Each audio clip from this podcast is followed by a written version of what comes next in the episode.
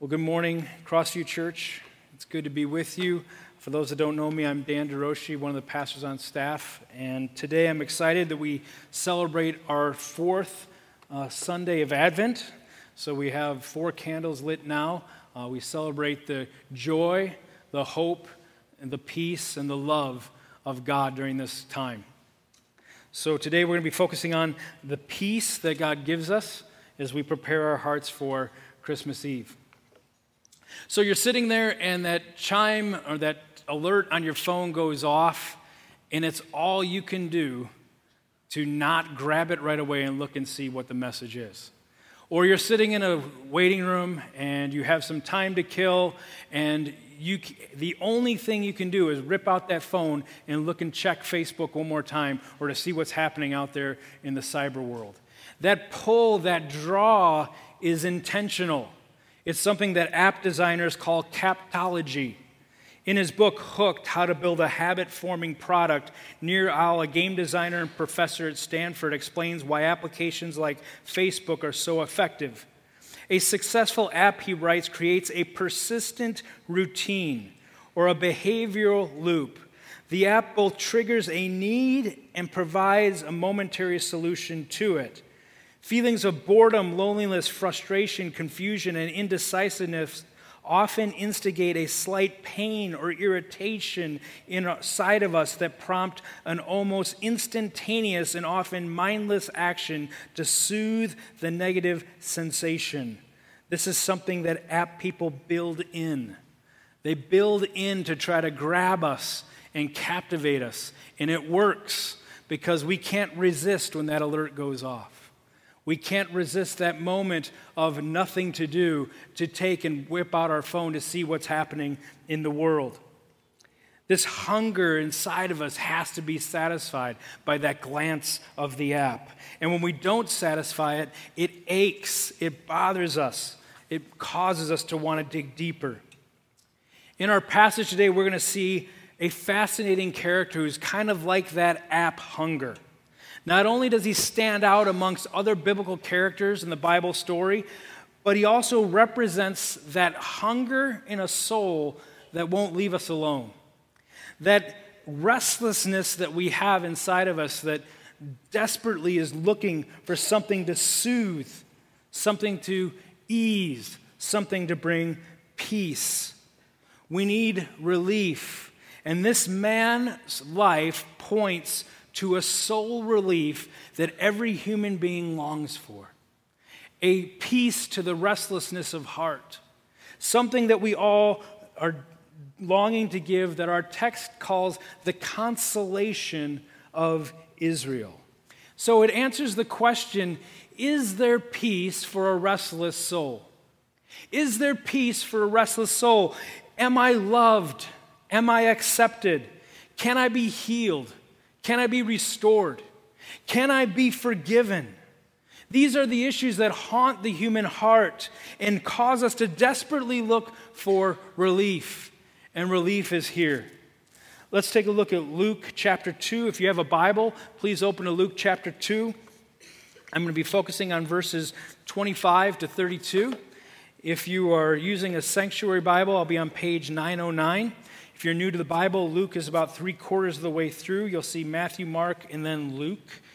Also, if you are using our Church Center app, all of the passages and sermon notes are listed right there for you to fill in. So I encourage you to do that if you are an app person. If you're sensing that app hunger and you can't let go of your phone, now you can go ahead and do that. First thing we're going to look at in this text is Simeon's paradox. There's a man here named Simeon. Let's take a look. Read verse 25. There was a man in Jerusalem whose name was Simeon. This man was righteous and devout, looking forward to Israel's consolation, and the Holy Spirit was on him. So, in this text, we see a few things about Simeon. We see that he was righteous and devout, but before I get there, this man Simeon worked in what was known as the temple. It was like the church of that day. He was a priest, he served in the temple, and one of his duties that he had is when new babies were born in the, uh, in the people of Israel, they brought them to the temple, and he dedicated children to the Lord. And so this is part of his duty. And so he was on duty at this time as the priest. And as we look at what this verse says, it tells us an awful lot about him. First of all, it says he was righteous and devout. That means he cared about the things that God cares about. He cared about what was on God's heart. He longed to represent God's thinking in this world. He longed to be a representative of God's actions, his heart, his concerns in the world today. He wanted his life to be a perfect reflection of God. And so his desire was to live a righteous and devoted life. I'm thinking if you talk to him, he'd probably say, Don't look at me, look to God. Let God be the one that you look to. He committed and gave his life to this. We see something else about this man. It says that he was waiting for the consolation of Israel. He was waiting with expectancy to what God promised. We've been looking over this series of Songs of Christmas about the different prophecies for thousands of years. God's pro- people were promised that one day God would send a Messiah, his son, who will bring a healing to soul hunger, who will take a sinful, broken soul and restore it back to the holy God, who will be the one who will pay the penalty for our sins that we can be right with God. This one is coming. He's going to come. And the people of God waited thousands and thousands and thousands of years, and Simeon never gave up. He knew this would happen. He trusted what God said. If God said it, it would happen. So he waited for this soul satisfying comfort for the people of God, the one who would take incomplete hearts and make them whole. He knew that this Messiah was coming. And what makes Simeon so amazing is that he believed. He never gave up. He never said after time went by, you know, maybe this is all a sham. He took God at His word as, and he knew that it would happen. Verse 25 says something else about Simeon. It says that the Holy Spirit was on him. And the wording here isn't just a one time experience, but it means that Simeon lived his life in the power of the Holy Spirit. He lived his life in the power of the Holy Spirit. And I've been thinking about that phrase the last few weeks. What does it mean for a Christian to live their life in the power of the Holy Spirit? I think there's a couple elements to it. It's staying connected to God through prayer and His Word, but it's also this submission to God's will and His way. It's what John the Baptist said when he said, He must increase and I must decrease. His will must take precedent over my will. His ways and desires must come first in my life. And submitting to that is walking in the power of the Holy Spirit. Maybe you hear a situation about somebody who did something wrong, and your knee jerk reaction is to go and confront them with it. Living a life in the power of the Spirit maybe means that you pause and you talk about that with God before you go talk to human beings about God. Maybe it's you're facing a big decision and you're trying to decide what to do. And you carve out time to get before God and, and to pray. And that prayer, not only are you asking God for guidance, but just by doing that, by carving out that time to pray, you're saying to God with action, Your ways are more important than my ways. I want to do what you're calling me to do, not just what I feel like I should do. Maybe there's that relationship that's gone sideways. And it'd be really easy just to let it sit there. But God's tapping you on the shoulder and saying, You need to reconcile. You need to reconcile. You need to humble yourself and reconcile. Submitting to that is living in the power of the Holy Spirit. Another way to live in the power of the Holy Spirit is through these three words lament, admit, and confess. Lament, admit, and confess. It looks like this. Maybe you are depressed at Christmas time. Maybe this is a time of year where you are just feeling down and depressed. You don't want anything to do with it. So, what does a person, when they're in that spot as a Christian, do to live in the power of the Holy Spirit? The first thing is to lament. You go and you say, God, I don't want to give thanks. You get honest with God. You say, I do not want to celebrate and be happy in this time. I don't want anything to do this. I hate where I'm at in this place in my life. And you get really, really honest with God. Most there's a huge amount of the psalms that are lament psalms where the psalmist is pouring his heart out to God saying god i don't want to live like this i can't handle this anymore and you get honest with god and you pour out your heart to him in a lament that honors god that's walking in the power of the spirit and then you admit you be honest again. You say, God, I can't stand happiness right now. I don't like people. I don't want to be around people. You admit where you are, and then you confess. A lot of us are good at lament and admit, but we skip the confess part where we say, God, this feelings that I have, this harsh attitude, it's sinful and wrong. I acknowledge that, but I can't seem to change it. Will you come and help me? Will you give me the power to live the way you want me to live? Will you give me your patience? Will you give me your strength? Will you give me your love? Will you carry me right now? Will you heal me? Will you help me to live the life you want me to live? You see, that's living in the power of the Spirit, where you're connecting the God of heaven and his power with the reality of where your heart is in the here and now. That's how God's calling his children to live. And Simeon lived like that. He lived a life that was connected.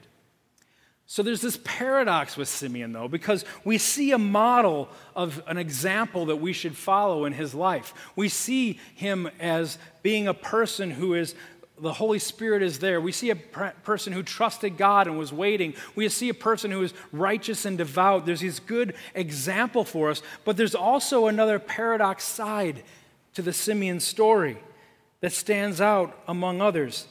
Even though he's this great example that we should look at, he also reminds us that he represents every human being who knows that their only hope is in the mercy and the grace of God. Their only hope is in the mercy and grace of God. He longed for this Jesus to come because he knew the only way he could stand before a holy God is if someone stood in his place and paid the penalty for his sin. He knew that he couldn't do enough in his own strength to bridge that gap with a holy God, that he needed a righteousness that came from outside himself. He needed God himself to come. And so, though he's this example, there's also this paradox side where he represents a needing humanity that desperately needs God to move, or else we are done. When we look at Simeon's life, we can say that people like this are rare. People like this seem to be the exception. It's something we don't see a lot in people. Even in the lives of Christians, yet we want to we want to know God, we want to be known by God, we follow God, we like God, we respect God. But do we long for God? Do we ache to be in God's presence? Are we quick to be with Him and ask Him what He thinks and spend time in His presence? Do we desire God above all things? Oftentimes, we live our lives with phrases like, I got this, or look out for number one, or God only helps those who help themselves. And if we don't say those phrases, we act them out, we believe them. It's almost like our living theology is, is centered in ourselves instead of centered in God. And I think a really great gift we could give ourselves this Christmas is that we ask God to show us our insufficiency. We ask God to show us our weakness. We ask God to show us what our life really is apart from Him, how feeble we really are, and we come to the grips with our spiritual need. We come to the grips realizing that unless God comes and fills my life, there's no way I'm going to be able to live this life as a whole person. We need to get honest and ask God to show us the reality of that because it'll drive us into a life that is fueled by the power of the Holy Spirit. So many times when we live that way, we look at things in this world and we place them higher than God, place them higher than His desires. And all of a sudden, it leads to a spot where we view other people's opinions and the opinions of the world higher than we view God's opinion.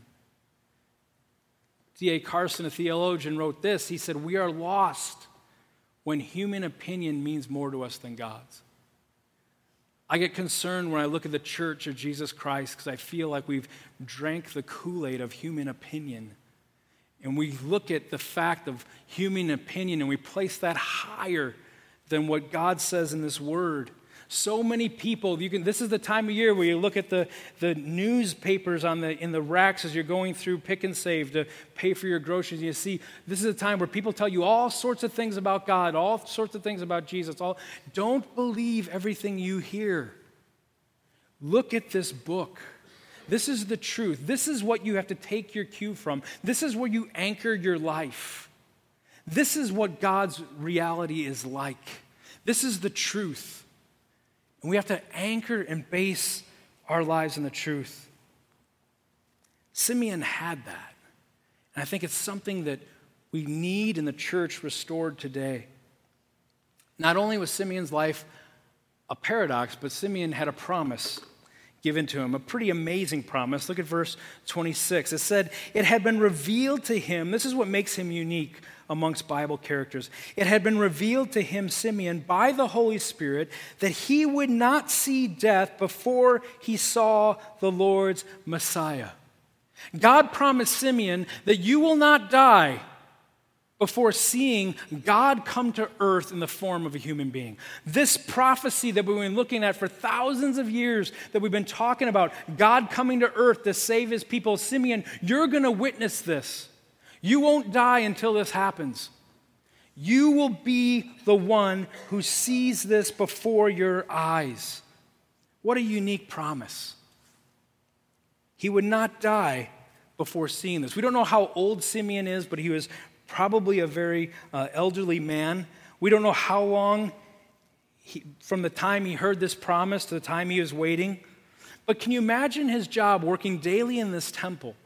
Getting up in the morning, getting ready to go to work, wondering, will today be the day I see the Messiah? Will today be the day what God promised will come forward and we can see the consolation of Israel? Will today be the day that changes the course of history? From this point forward. And as couples brought in children for him to dedicate, he probably would wonder is this the one? Is this the one who's going to come and save the people from their sins? Will it be today? And then that one amazing day happened. Look at verse 27. Guided by the Spirit, he entered the temple when the parents brought in the child Jesus to perform for him what was customary under the law, Simeon took him up in his arms and praised God. When he saw this baby, he knew this is the one. Simeon knew this was the promise. He knew this was the one. This was God on earth in human form. The world would never, ever be the same from this moment forward. This was the course of history God changed. This is the one that God's been promising for thousands of years. And as one theologian wrote, with trembling arms, Simeon lifted the baby from the startled virgin, and in that moment, the world ceased to turn. With trembling arms, Simeon lifted the baby from the startled virgin, and in that moment, the world ceased to turn. Why? Because the longing and the desperation of the human soul was now looking at the cure, the peace, the solution. Can you imagine what that must have been like for Simeon? The one who will save, who will heal, who will restore, who will give new hearts. The greatest moment in history was happening right there before him. One of my favorite portraits is this. It's called Simeon's Joy, where you see it captures a little bit this joy of Simeon when he knows he's holding in his arms the child of God, Son of God, Son of Man, Messiah who has come to save the people from their sins, to those who are far away from God, which is every human being, separated from God in a hopeless and helpless state. Now, God, out of his love, does something. He sends his Son in human form to earth to save people from their sin and bring them back back in relationship with Him. And now the moment has happened. And Simeon sees it. The joy, the wonder, the amazement. See, this is what we celebrate at Christmas time. This is what it's all about. And once Simeon sees his promise fulfilled, he breaks out into praise and he sings this song. This amazing song, verse 29 to 32. Simeon took him up in his arms, praise God, and said, Now, Master, you can dismiss your servant in peace as you promised. For my eyes have seen your salvation. You have prepared it in the presence of all peoples, a light for revelation to the Gentiles and glory to your people, Israel. With this baby in his arms, Simeon had to be experiencing a profound peace. He had to be experiencing a profound joy because he held within his arms the Prince of Peace. He held within his arms the joy of the world. He held within his arms the one who will come and bring people into right relationship with God. And he says in that moment in verse 29 I have arrived, I've seen it, now I can die.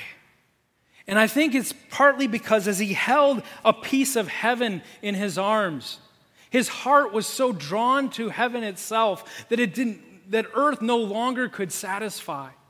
That when he tasted that moment that God fulfilled his promise, he sent this Savior. Now everything on earth would just be less than what he's experiencing. And so he says, Now I can just die. It's over. Let me go and be in your presence forever. I want to experience this for the rest of my life and into eternity. Nothing else could satisfy. You see, sometimes as life in the here and now as human beings, we buy into the great lie that all the stuff out there can satisfy the longings of our heart. And we leave this precious promised one of Israel in the dust in our thinking, in our actions, in our desires. And allow this time at Christmas, especially if you're a Christian, to re engage the beauty of this promise. To re engage the fact that this is the one who brings the source of true life, a life everlasting. He is worthy and deserves first and foremost of our lives and nothing less. And nothing less will satisfy. I can die now I don't need anything else that earth can offer. Why? Because his eyes have seen the salvation of God. His eyes saw Jesus. He saw what he's supposed to do. Notice it wasn't, I saw part of your salvation. He saw salvation as a whole, total salvation for the human soul from sin and death. Christ alone. All we need is now here. Jesus is more than enough, totally sufficient to take care of every issue we have in terms of sin and separation from God. Listen to this. Listen to this. Peace only comes in this life when we, like Simeon, understand that life and salvation is Jesus plus nothing else. True peace in life only comes, stillness for the restless soul only comes when we get to that place like Simeon where we realize that true life and salvation is Jesus plus nothing else. So many times as Christians, we say, oh, yeah, it's Jesus. It's all about Jesus, but I need Jesus, and I need this, and I need this, and I need this, and I need this, and I need this. No, no, no, no, no, no. All we need is Jesus Christ.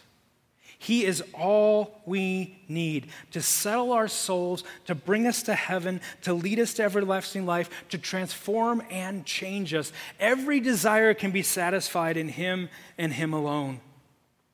Simeon's song goes on to say something profound in verse 31 and 32. You have prepared it in the presence of all peoples, meaning all ethnicities a light for revelation to the Gentiles and glory to your people Israel. See, what he's saying here is is not just the consolation and peace of Israel. It's the consolation for every human soul that lives on earth. It's the consolation, the peace to every ethnicity out there. There's no more boundaries. God came and sent his son to earth to save humankind from their sin. And any person who repents and believes and invites Jesus Christ into their life will be saved and have the benefit of this gift forever and ever. Simeon would have held this baby tight. Simeon would have had a real hard time giving this baby back to Mary because he knew the preciousness of this gift. He knew that God was moving in a way that would change the world forever, and he sang his song. He invited this baby in. To receive salvation, all a person has to do is bring this Lord and Savior Jesus Christ into your arms and into your life, like Simeon did this baby. Have you done that? Have you gotten to a place where you realize that living life in your own strength is futile and is weary? God is calling you to something greater. God is calling you in this moment to ask forgiveness of your sin and repent and say, God, I want to turn from my life that chases all these things and I want to renew my life by following you. I believe in who you are, I believe in what you've done. And if you do that, you will be changed because God will take up residency inside you. Oh, I wish I could drive that into your hearts so you know and you understand and you live that out. And some of you are Christians, you're saying, Yeah, I did that. Yeah, that's past history. No, no. You need to rehearse that over and over again to know what God's done in your life. The biggest thing that we can see from this story of Simeon, when you look at that picture, you know what that means? That means the God of the universe interacts with his people. Do you get that? The God of the universe, the one who created it all, interacts and has relationship with his people because of what Jesus Christ has done. Do you see the wonder in that? God living within us. You might be saying that's true for Simeon, but not me. No, God still interacts with us today. God speaks to us through His Word. He guides us when we spend time with Him. When we spend time in His presence, we are filled with His peace and His healing and His transformation and His love. And our hearts and souls become full with who He is and what He's done. And God is inviting us into that place. This Christmas season, God is inviting you into that place of his presence. Not only does God interact with his people, he saves us from our sin so we can have everlasting joy. Jesus is what the human soul longs for. Jesus is what the human soul craves. And all we have to do is ask him in, and he fulfills. Let's pray we do that this Christmas season.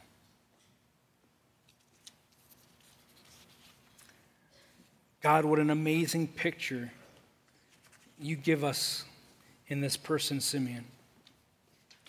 What an amazing reminder. Lord, I pray that you would protect us, people following after you, from the routine, the repetition, the ho hum attitude about what Christmas is all about. God, we bring our hearts before you, and maybe we're not in a spot where we can fully embrace this, but will you create that within us? Will you change us? Would you help us to receive fully what this time of year means? Will you help us to receive fully what it means the fact that you loved us so much and you saw us apart from you and you did something about it? You came to earth as one of us to teach us to live the perfect life on our behalf and go to a cross that would pay for our sin that we could be one with you. Let the truth of this message explode in our hearts. Let us see ourselves as we truly are apart from you, and let us long to be with you.